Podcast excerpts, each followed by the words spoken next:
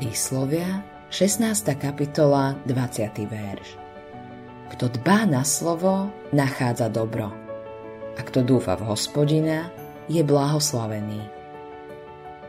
V živote som nestretol človeka, ktorý by povedal Nechcem byť šťastný, chcem sa mať mizerne. Možno sa tak zo pár ľudí cíti, ale väčšina z nás chce byť šťastná. Ježiš rozumel prirodzenej ľudskej túžbe po šťastí. Preto sa jedny z prvých zasľúbení, ktoré dal, týkajú šťastia. Nachádzame ich v Matúšovi 5. kapitole v časti, ktorú nazývame blahoslavenstva.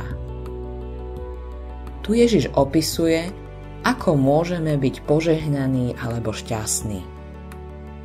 Je isté, že tento svet nás šťastnými neurobí sú ľudia, ktorí majú všetko, čo sa zdá byť nevyhnutné pre spokojnosť a naplnenie, ale stále sa cítia prázdni. V blahoslavenstvách nám Ježiš hovorí, ako zažívať osobné šťastie. Skutočné a trvalé šťastie. No šťastie, o ktorom hovorí Biblia, sa líši od toho, čo definuje ako šťastie naša kultúra.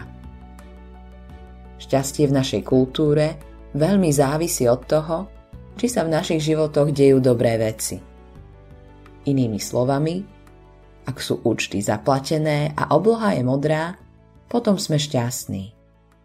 Ale ak čelíme nejakým problémom, potom sme nešťastní.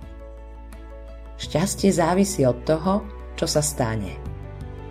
Ale šťastie, ktoré nám ponúka Biblia, je niečo iné. Slovo požehnaný ktoré Ježiš použil v Matúšovi 5. kapitole, môžeme preložiť ako šťastný. Pochádza z gréckého slova Makarios, ktoré opisovalo stredozemný ostrov Cyprus.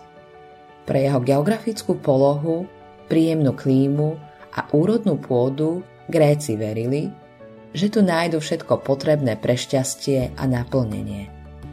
Bolo to úplné, všetko obsahujúce šťastie.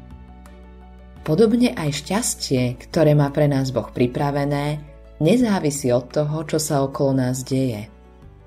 To znamená, že môžeme byť šťastní bez ohľadu na okolnosti. Autorom tohto zamyslenia je Greg Laurie.